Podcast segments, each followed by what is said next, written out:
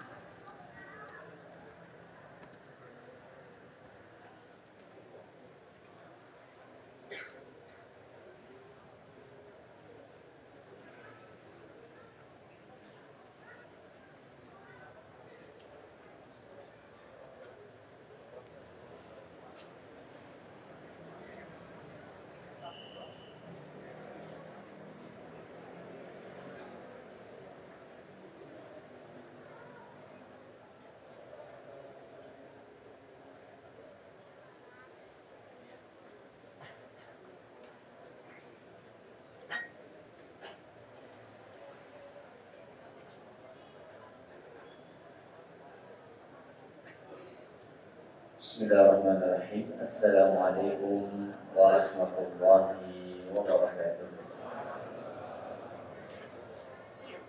Alhamdulillah wa kafa Wassalatu wassalamu ala rasulil mustafa Wa ala alihi wa sahbihi wa man iktafa amma ba'd Kita lanjutkan pujian dan syukur kehadirat Allah Subhanahu wa taala.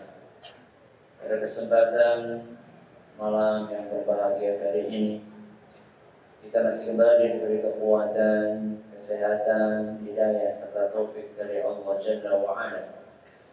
Sehingga kita bisa kembali menghadiri pengajian rutin untuk membahas adab dan akhlak di dalam Islam di Masjid Jenderal Besar Sudirman di Kota Purwokerto ini kita berharap semoga Allah Subhanahu wa taala berkenan untuk melimpahkan kepada kita semuanya ilmu yang bermanfaat sehingga bisa kita amalkan sebagai bekal untuk menghadap kepada Allah Jalla wa ala.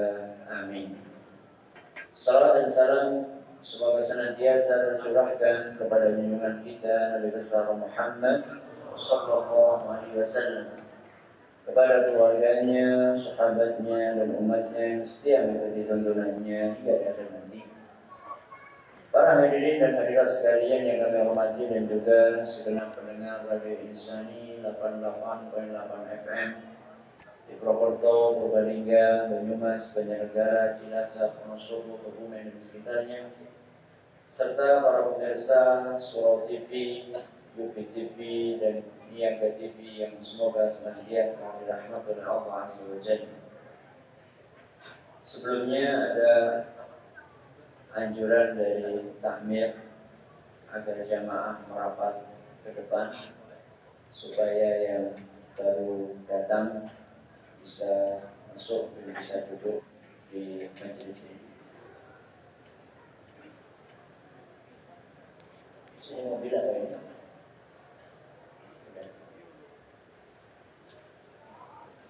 Alhamdulillah pada pertemuan yang lalu kita telah mengkaji dan mengawali kajian tentang hadis yang ke 20 yang disebutkan oleh Imam Ibn Hajar al-Asqalani di dalam kitab Jami' dari Bulughul Maram. Malam ini insya Allah tanggal 3 Sya'ban 1439 Hijriah atau yang bertepatan dengan tanggal 18 Mei 2018 kita masih akan melanjutkan pembahasan tentang hadis ini dan insya Allah malam hari ini akan kita selesaikan. Yaitu hadis yang berbunyi wa Abdullah bin Amr radhiyallahu anhuma dari sahabat Nabi SAW yang bernama Abdullah bin Amr. Semoga Allah meridhai keduanya Ani Nabi sallallahu alaihi wasallam qala dari Nabi kita Muhammad sallallahu alaihi wasallam beliau bersabda ridha Allah fi ridhal walidain Keridhaan Allah tergantung dengan keridhaan kedua orang tua. Dan ini sudah kita bahas. Lalu hari ini kita akan membahas kelanjutannya. Wasaqatullahi fi sahatil walidain. Dan kemurkaan orang tua dan kemurkaan Allah itu tergantung kemurkaan kedua orang tua. Hadis riwayat Tirmidzi dan dikatakan sahih oleh Imam Ibn Hibban dan Syekh Al-Albani. Imam Ibn Hibban dan Imam Al-Hakim. Hadis ini menjelaskan bahwa manakala orang tua murka, maka Allah pun akan murka. Murka itu apa? Marah. Manakala orang tua marah kepada kita, maka Allah pun akan marah kepada kita. Itu konsekuensi dari kemarahan orang tua kepada kita. Dan saya belum menemukan ayat atau hadis yang mengatakan kalau bos marah kepada kita, Allah marah sama kita. Kalau komandan marah sama kita, Allah marah sama kita. Belum. Kalau teman marah sama kita, Allah marah sama kita. Belum. Yang saya temukan adalah kalau orang tua marah sama kita, maka Allah pun akan marah sama. Marah karena apa? Karena segala jenis perbuatan atau segala jenis ucapan atau segala jenis perilaku yang menyinggung perasaannya. Setiap ada ucapan, setiap ada perilaku, setiap ada perbuatan yang kita lakukan dan itu menyebabkan orang tua kita marah, maka Allah pun akan marah kepada kita. mutlak mutlak tidak tergantung apakah perbuatan yang kita lakukan itu sebuah perbuatan yang melanggar aturan agama atau tidak. Kalau seandainya orang tua kita meminta kita untuk melakukan sesuatu dan sesuatu tersebut melanggar aturan agama. Kemudian kita tidak taat. Karena kita tahu hal itu melanggar aturan agama. Lalu gara-gara kita tidak taat, orang tua kita marah, apakah Allah akan marah sama kita? Tidak. Karena apa yang kita lakukan dalam rangka mentaati Allah Subhanahu wa taala. Contoh, seorang sahabat Nabi SAW namanya Sa'ad bin Abi Waqqas. Siapa? Sa'ad bin Abi Waqqas radhiyallahu anhu. Ketika masuk Islam, ibunya nggak terima. Dan ibunya masih di atas kesyirikan. Ibunya masih musyrik. Begitu saat masuk ke dalam agama Islam, ibunya protes dan memaksa saat untuk kembali ke ajaran nenek moyang. Apa respon saat? Apa respon saat? No way. Bukan? Why not? Ya. Akhirnya ibunya ini tahu bahwa saat ini sangat sayang kepada ibu. Sejak sebelum masuk Islam sampai setelah masuk Islam. Dan ibunya ini ingin memanfaatkan emosional yang ada di dalam diri saat. Maka ibunya mengancam saat kalau kamu nggak murtad Kalau kamu nggak balik kepada ajaran nenek moyangmu, ibu tidak akan makan, tidak akan minum. Dipikir retak sambal. Dipikir retak saat mengatakan enggak saya tidak akan keluar dari agama akhirnya satu hari berlalu ibunya ternyata benar tidak makan dan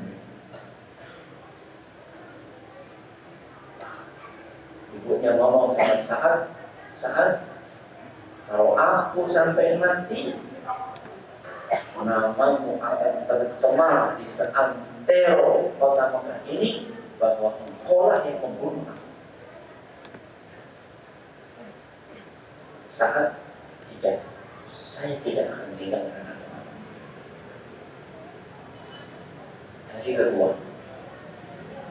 ternyata ibunya belum mau makan dan dan saat tidak mau murtad. Hari ketiga, hari keempat, ibunya semakin lemah dan nafas nanti satu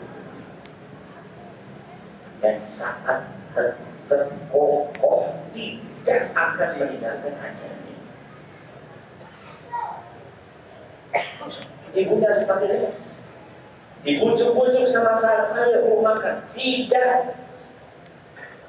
Sama-sama bersikukuh. Aku tidak akan makan dan tidak akan sampai engkau tinggalkan agama Muhammad. Ketika nafas itu semakin tersengal-sengal, saat pun berkata, Wahai ibu, andaikan engkau punya seribu nyawa, bukan berapa? Bukan berapa? Andaikan engkau punya seribu nyawa Lalu nyawa yang seribu itu satu persatu dicabut oleh Allah Di hadapan kedua mataku Aku tidak akan tinggalkan agama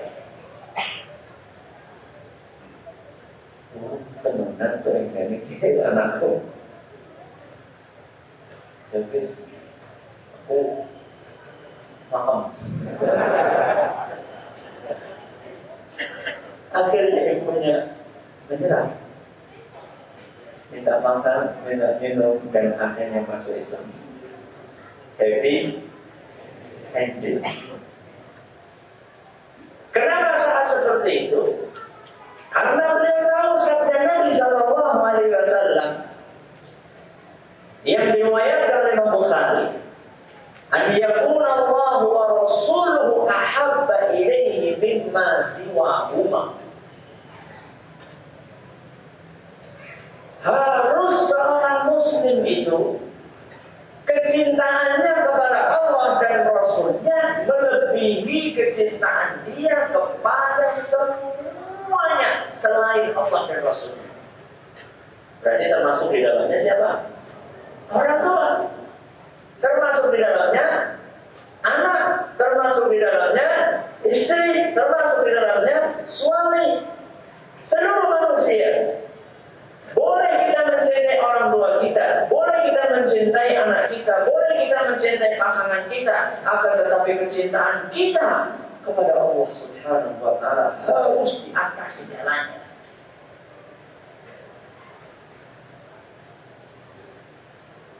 Makanya hadis yang tadi kita bawakan kemurkaan orang atau kemurkaan Allah tergantung kemurkaan orang tua itu ada batasannya. Jadi jangan sampai nanti orang tua kita mengatakan, pokoknya kamu harus ngantar ini ke Batuan.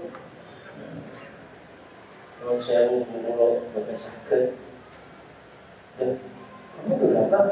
Oh, saya saya nggak bisa untuk yang satu itu tolong. Kalau saya ngantar ini, nganterin misalnya uh, makanan ini tuh satu kampung orang apa Bagus ke mana dia? Yang penting jangan sesuatu yang haram saya tidak akan lakukan. Walaupun saat itu kemudian ibu marah, maka dalam kondisi seperti ini Allah tidak akan murka. Justru Allah akan ridho. Karena kita tinggalkan perintah ibu kita dalam rangka untuk menghindari kemurkaannya siapa? Allah Subhanahu wa taala. Dan terus contohnya Ustaz. Durhaka kepada orang tua yang akan menyebabkan Allah Subhanahu wa taala murka kepada kita seperti apa Ustaz? Contoh ketika kita tidak mau menafkahi kedua orang tua. Jadi ketika kita masih kecil, kita yang dinafkahi.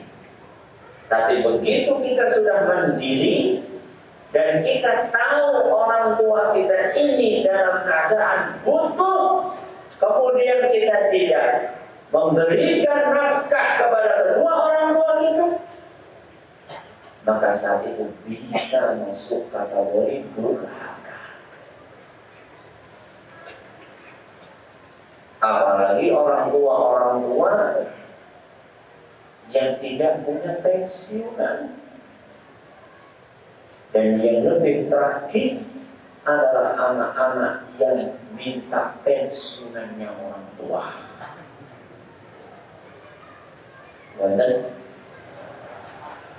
banyak. Pada Nasri tanggal 6 Ternyata datang menjenguk orang tuanya ini ada Ada Ngaco Padahal pensiunannya tinggal berapa Dicukup dia, dicukup dia, dicukup dia Namun mencari Sekarang waktunya ada beri Masa wis dua anak ingin ngatur bengong namanya kau ini? Ada yang harus masih sama orang tua. Pernah suatu hari ada seorang sahabat datang kepada Nabi Shallallahu Alaihi Wasallam mengadukan orang tuanya, mengadukan orang tuanya yang punya utang kepada dia kok gak dibayar-bayar. Masya. Ada anak datang kepada siapa? Rasul SAW ngadu tentang siapa? Orang tuanya. Bapakku, ibuku, kan orang dibayar bayar. Apa kata Nabi SAW? Anta wa maluka li abika. Eh, kamu dan harta milikmu itu adalah kepunyaan kedua orang tua. Hadis riwayat Bukhari dinyatakan sahih ini oleh Kamu dan hartamu. Jadi bukan cuma hartamu saja, kamu itu. Kita ini dan harta yang kita miliki adalah milik orang tua kita. Wah, para orang tua, oh, beneran gitu. Umay tersebut baik. Ya tidak sampai taraf seperti itu. Ya ya kita harus pengen ini contoh tidak menafkahi kedua orang tua manakala mereka butuh bantuan apalagi orang tua kita yang bukan pensiunan alias tidak punya pensiun. Kerjanya mengandalkan fisiknya. Begitu fisik semakin berkurang mau tidak mau dia tidak bisa bekerja. Maka sekarang tugasnya anak untuk memberikan harta kepada orang tuanya. Yang kedua, di antara bentuk durhaka kepada orang mengungkit mungkin pemberian anak kepada orang tua. Yang kedua ini tidak kalah menyakitkan hati orang tua dibandingkan yang pertama. Nasi sih nasi, akan tetapi Mungkin mungkin. Pak, apa kurang? Kemarin kan sudah dikasih segini. Aku kan sudah nanggung listrik, sudah nanggung PDAM, sudah nanggung apa lagi? Telepon. Masa suruh nanggung makan lagi? Alhamdulillah. Dia ngasih tapi mungkin Dan yang seperti ini, pahala dari apa yang sudah dia beli, berikan kepada orang tuanya, akan musnah. Karena salah satu perbuatan yang menggugurkan amal saleh adalah mengungkit. Sebagaimana yang Allah berfirman dalam surat Al-Baqarah ayat 264. Surat apa? Al-Baqarah ayat ini 264. Allah Subhanahu wa taala berfirman, "Ya ayyuhalladzina amanu" Wahai orang-orang yang beriman, la tubtilu sadaqatikum. Jangan kalian gagalkan. Jangan kalian batalkan. Jangan kalian hapus pahala sedekah kalian bil manni wal adha dengan memungkit-mungkit dan menyakiti orang yang tidak. Saking para ulama kita hati-hatinya dari sebuah penyakit yang namanya mengungkit-ungkit. Sebagian ulama kita ini kalau kasih baju sama orang lain, kasih apa? Baju. Kemudian baju itu dipakai sama orang tersebut. Kok di tengah jalan mau papasan? Udah kelihatan tuh, kita bisa kebaik. Kemudian mau papasan, dia cari jalan yang lain. Dia cari jalan yang lain. Supaya nggak jadi papasan. Kenapa? Dia takut. Takut mungkin tatapan matanya ya, kan ketemu kan Assalamualaikum Waalaikumsalam dalam kelaminnya apik ya walaupun tidak mungkin tapi hati orang yang diberi itu merasa isi teman kita sebenarnya orang itu sebenarnya itu saking takutnya ulama kita untuk terjerumus kepada perilaku namanya mungkin padahal mungkin cuma dengan pandangan saja bagaimana dengan orang yang ngomong oke kok dia berbunyi kok dia sini sana kan aku lagi bagian bilang persen gue Inna lillahi wa inna ilaihi raji'un kalau ini tercela kepada orang lain apalagi kepada orang tua seandainya perbuatan mengungkit ini tercela manakala kita lakukan kepada orang lain kepada teman kita kita apalagi ini kita lakukan kepada orang tua kita. Makanya Rasulullah Shallallahu Alaihi Wasallam bersabda dalam sebuah hadis yang diriwayatkan oleh Imam An-Nasai dan Syekh Al-Albani menyatakan hadis ini hasan sahih thalathatun la yadkhuluna jannah tiga jenis manusia yang tidak akan masuk surga. Berapa? tiga Al-aqu liwalidayhi. Yang pertama adalah anak yang durhaka kepada kedua orang tua. Anak yang durhaka. Yang kedua, wal mudminu 'alal khamr. Yang kedua adalah orang yang kecanduan minuman keras termasuk obat-obatan terlarang. Obat-obatan terlarang ya narkoba, ekstasi, apalagi pil koplo, oh apa sebenarnya, oplosan, masuk semuanya sih. Dan yang ketiga, al-mannanu bima Orang yang suka mengungkit-ungkit pemberiannya kepada orang lain. Coba bilang yang pertama siapa? Anak durhaka. Yang kedua, kecanduan minuman keras. Yang ketiga, orang yang suka mengungkit. Anak yang tadi itu ngasih sama orang tuanya, kemudian dia ungkit-ungkit, dia kena dua kasus sekaligus, dua pasal. Yang pertama pasal dia durhaka kepada orang tuanya, yang kedua pasal dia mengungkit-ungkit dan Nabi SAW katakan layak bulu jannah tidak akan masuk. Contoh, contoh yang lain menyebut-nyebut kekurangan orang tua di hadapan orang lain. Bapakmu biar itu udah begitu kamu. Aku pun di kamu ini sebenarnya. Bahkan kadang-kadang kita ungkap aib orang tua kita dalam orang lain. Dan ada juga sebagian anak yang malu untuk menyebutkan orang tuanya di hadapan orang lain. Dan ada pula yang merasa malu untuk berjalan bersama orang tuanya. Alasannya apa? Mungkin cuma tamatan SD. Sedangkan Anda lagi di wisuda S1. Mungkin karena nggak uh, ganteng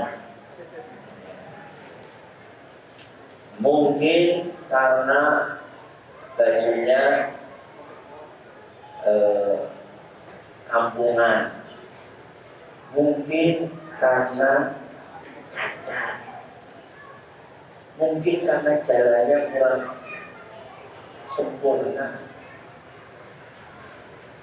Nah, ini adalah manusia-manusia yang menuntunmu dahulu ketika engkau tidak bisa jalan.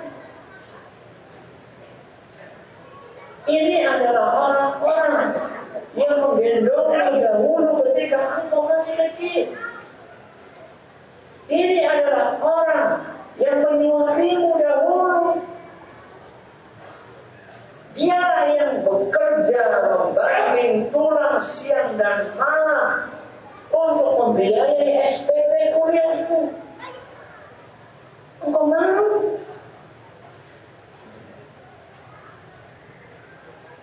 Akhirnya orang tuanya datang, ibu nunggu aja di masjid sana, nunggu aja di musola. Masuk, sedangkan anda di ruangan yang ber-AC. Ini durhaka kepada orang.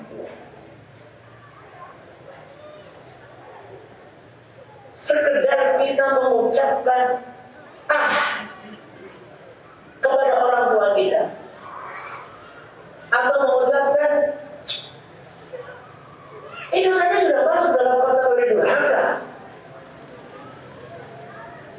Sebagaimana yang sering kita dengar di dalam surat Al-Isra ayat 23. Allah Subhanahu wa taala berfirman, "Fala taqul uffin."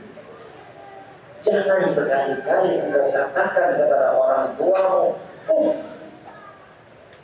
Uff ini bisa ditafsirkan. Ah. Bisa ditafsirkan.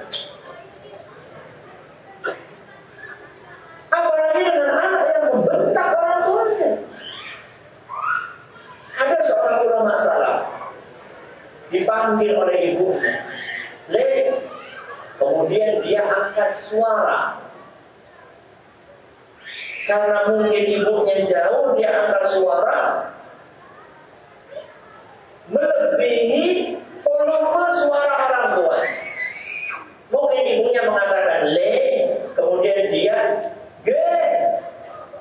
Cuma beda beberapa apa namanya itu? Kotak berarti ya notasi suara. Cuma beda volume berapa? Dia baru sadar bahwa suaranya itu melebihi suara orang tuanya langsung saat itu juga dia pergi ke pasar beli budak dan dia merdekakan budak itu untuk menembus kedurhakaan dia kepada ibu.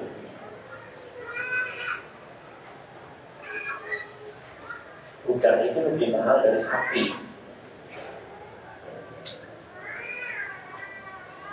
Mungkin satu budak itu sama dengan sepuluh sapi. Berarti langsung sedekah berapa? 200 eh 20 juta kali 10 berapa? 200 juta. Langsung saat itu dia sedekah 200 juta untuk menebus durhaka dia kepada orang tua. Cuma mengangkat suara. Bagaimana dengan anak yang melontok kepada orang tua? Bagaimana dengan anak yang membentak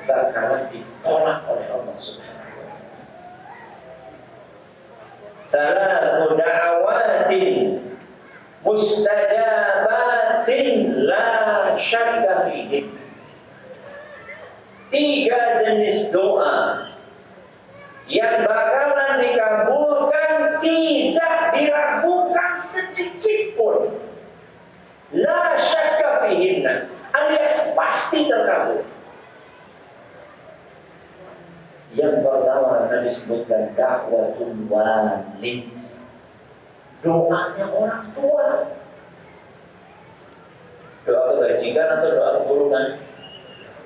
Doa yang baik-baik apa termasuk yang buruk-buruk? Yang mana? Dua-duanya. Hadis yang tadi saya bacakan, hadis dari Abu Dawud nyatakan Hasan atau Albani. Ternyata ada riwayat lain yang diriwayatkan oleh Imam At-Tirmidzi dan beliau menyatakan hadis ini hasan dakwatul walidi ala waladihi doanya orang tua untuk anaknya yang bermuatan keburukan Nah, bahasa Wong Jawa apa? Nyopakani. Sampai orang tua kita mengatakan cilaka sudah.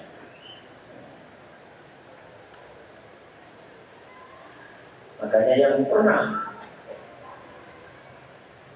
membuat marah orang tua bahkan sampai terlontar doa yang buruk dari lisan orang tua kita.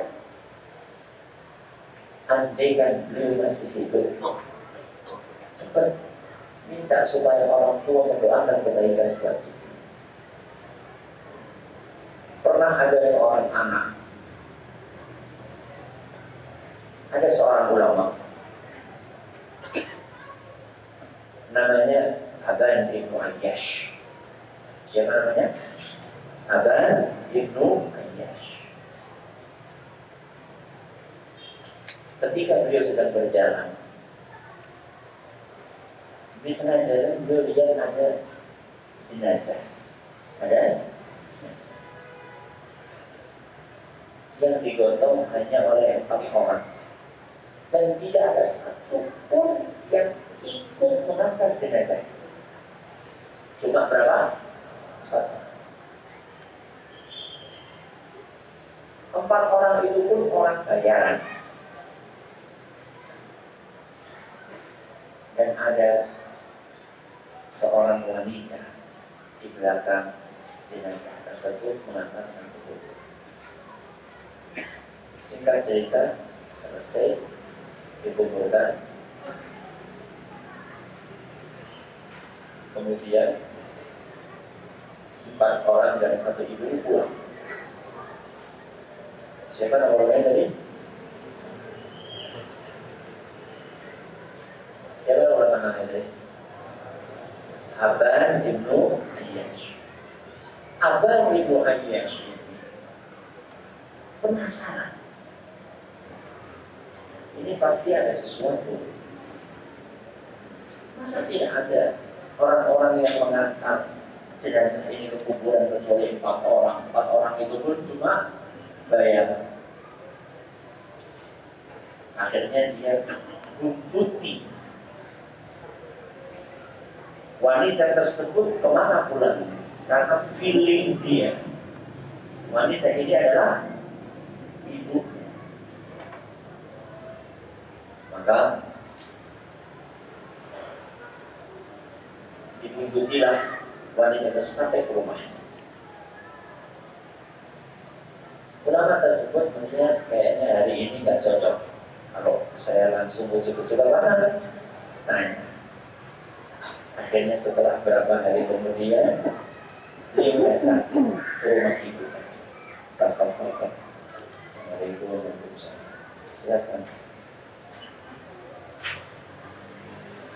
Oh saya ingin mengucapkan takziah.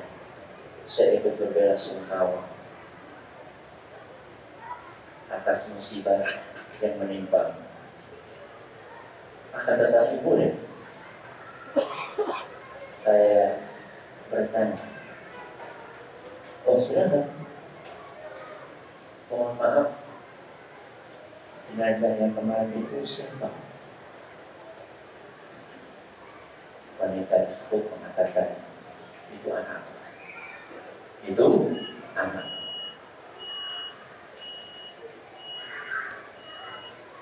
Ada dulu apa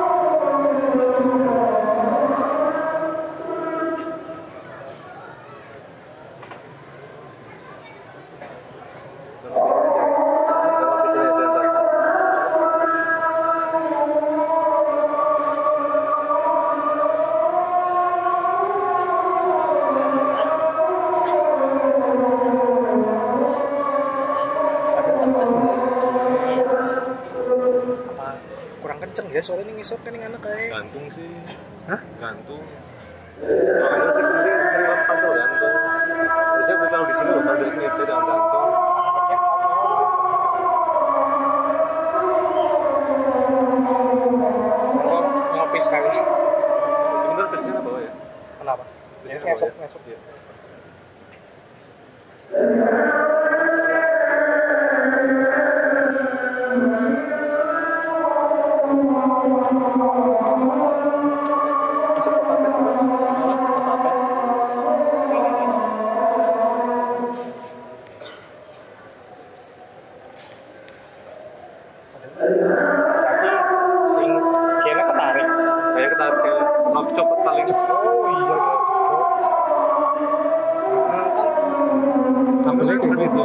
Enggak kalau kalau yang hitam ke ini sih dia nggak bakal itu ibaratnya kencang Hmm. ini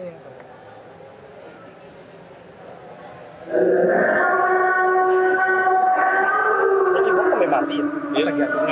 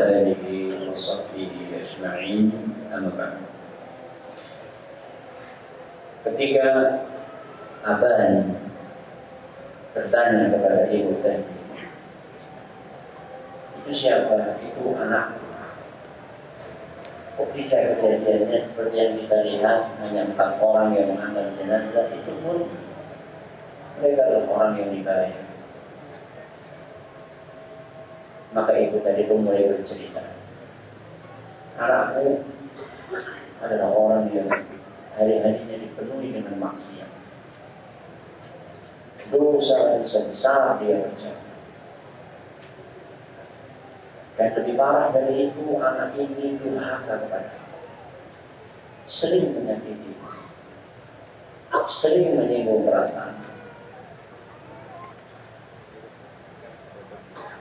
Sampai datang suatu hari anakku sakit keras.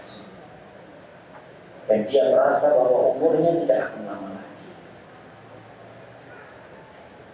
Maka kemudian saat aku menunggu dia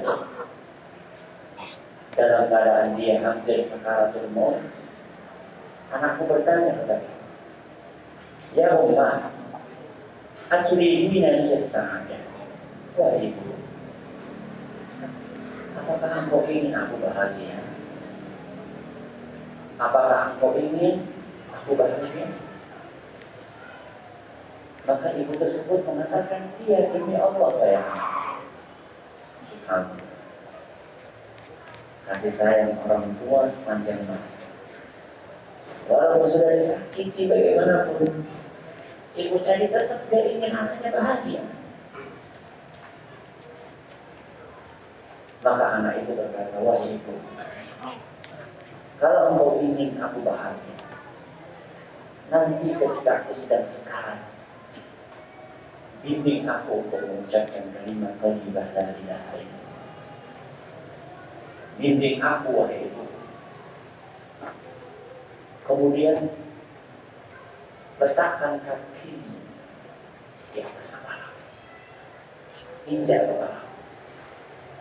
Kemudian katakan inilah akibat anak yang durhaka kepada orang tua. Akan tetapi aku mohon saat itu juga engkau angkat kedua tangan.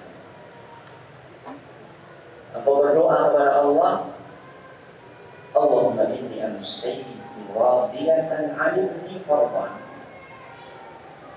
Ya Allah, hari ini aku ridho kepada anak. Hari ini aku maafkan anak.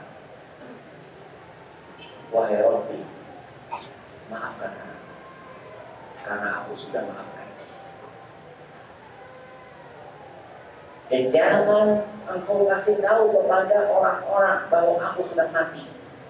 Karena aku yakin tidak ada orang yang mau mengantar jenazahku ke kuburan. Maka kemudian lima apa yang bertanya? Engkau penuhi permintaan anakmu. Engkau lakukan apa yang diminta oleh anakmu. Engkau talkin dia. Engkau doakan dia. Kata ibu tersebut. Ya. Aku doakan anakku. Supaya dia diampunkan. Terus gimana? Abang penasaran. Terus gimana akhirnya? Sang ibu pun tersenyum. Kemudian dia berkata, demi Allah. Malam harinya, malam harinya. Ketika sore hari atau siangnya anakku berkumpul, malam harinya aku bermimpi. Bertemu dengan anakku. Dan di dalam mimpi itu anakku berkata kepada aku, wahai itu. Alhamdulillah. Allah ampuni dosa-dosaku dengan Tuhan wahai. Ini yang masih punya orang tua yang. Berarti masih punya kesempatan. Maka yang merasa pernah menyakiti orang tuanya sebelum terlambat minta maaf kepada orang tua. Dan minta didoakan kepada orang tua. Agar beliau ridho dengan kita. Karena keridhaan Allah tergantung keridhaan kedua orang Ustaz disebutkan orang yang durhaka dan mengungkit topik pemberian tidak akan masuk surga bagaimana dengan ayat di mana Allah akan mengampuni dosa selain syirik. Mengungkit durhaka itu dosa yang kaitannya dengan hak Bani Adam. Dan dosa yang kaitannya dengan hak Bani Adam tidak akan digugurkan oleh Allah kecuali seandainya Bani Adam tersebut memaafkan. Saya ulang. Dosa yang kaitannya dengan hak Bani Adam, sesama manusia, tidak akan digugurkan oleh Allah kecuali seandainya manusia yang kita sakiti itu memaafkan kita. Kalau tidak, maka kita akan bertanggung jawab nanti di akhirat.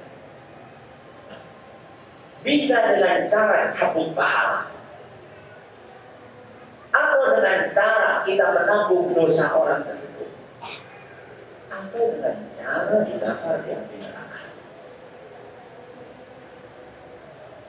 Ada dosa-dosa yang kaitannya dengan hak Allah subhanahu wa ta'ala. Maka Allah ghafurur rahim. Allah maha pengampun, maha penyayang.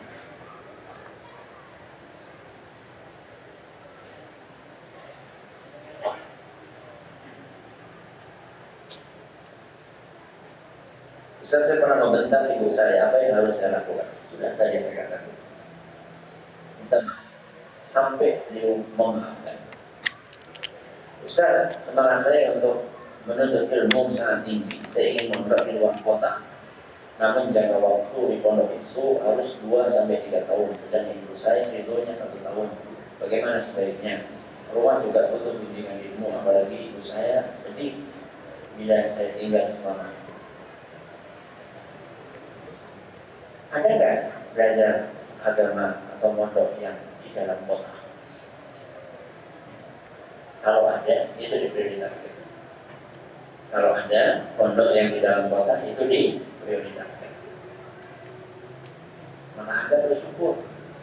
Kalau seandainya orang tua malah dulu Anda untuk pondok di luar kota. Ini ada anak-anak yang pondok di luar kota. Diapot-apoti sama ibu. Dan Anda kadang-kadang ada sebagian orang suruh mondok malah enggak mondok. Maka cari pondok yang ada dalam kota. Kalau pun terpaksa keluar kota, ikuti apa kata ibu satu tahun. Siapa tahu nanti setelah satu tahun ibu berubah pikiran. Kalau ternyata tidak berubah pikirannya, ikuti apa kata ibu. Ibu saya muslimah ayah saya Nasrani sudah memfasilitasi saya untuk belajar musik dari kecil. Setelah saya tahu bahwa musik itu haram, saya meminta orang tua saya untuk berhenti belajar musik, tapi ibu saya tidak setuju dan tetap menyuruh saya untuk bermusik sampai mendapatkan ijazah. Ayah saya juga berkata dia bersedia menanggung dosa saya bermain musik. Saya kan Pada usia 14 tahun ini saya bimbang untuk berhijrah ke kampung dan meninggalkan rumah orang tua saya atau tidak. Karena di rumah orang tua saya, saya sering diancam dan sempat diberi kekerasan secara fisik. Akhirnya saya putuskan untuk berhijrah dari rumah orang tua saya yang ada di Jakarta ke rumah nenek saya. Jadi ibu saya yang sudah mengenal agama Islam dengan baik dan mendukung saya. Akan tetapi hijrah saya ini membuat orang tua saya murka dan menangis Bagaimana Ustaz? Soalnya saya pernah dengar bahwa murka ibu adalah murka Allah. Ibu saya juga mendoakan keburukan pada saya. Dia berkata bahwa aku akan disakiti anakku lebih pedih lagi kelak. Karena saya perempuan. Padahal saya berhijrah untuk meraih surga. Tapi saya takut tangisan dan murka orang tua saya malah akan membawa saya nanti ke neraka. secara umum tadi kita sudah sampaikan ketika orang tua kita memaksa kita melakukan sesuatu yang melanggar agama kemudian kita tidak mau. Lantas gara-gara itu orang tua marah maka itu tidak termasuk kategori dulu akan tetapi bisa saja kita ini salah ucap. Bisa saja ketika kita menolak permintaan itu kata-kata kita agak kasar atau kita meninggi suaranya. Kan kemungkinan-kemungkinan itu ada. Maka walaupun anda tidak merasa bersalah tetap minta maaf. Tetap minta maaf kepada orang semampu yang bisa dilakukan. Ya, semampu yang bisa dilakukan. Dan doakan. Ya. apa yang anda hadapi tidak seberat siapa? Sebenarnya Subhanallah saat bin diwakaf. Ya. Gak seberat itu. Doakan. Ya. Mudah-mudahan kedua orang tua mendapatkan hidayah. Dan saya yakin ketika kita tulus berdoa, Allah akan mendengarkan doa. Allah Ta'ala alam Terima kasih atas perhatiannya Menurut segala ini kita tutup dengan membaca Subhanallahumma bihamdika. Assalamualaikum warahmatullahi wabarakatuh.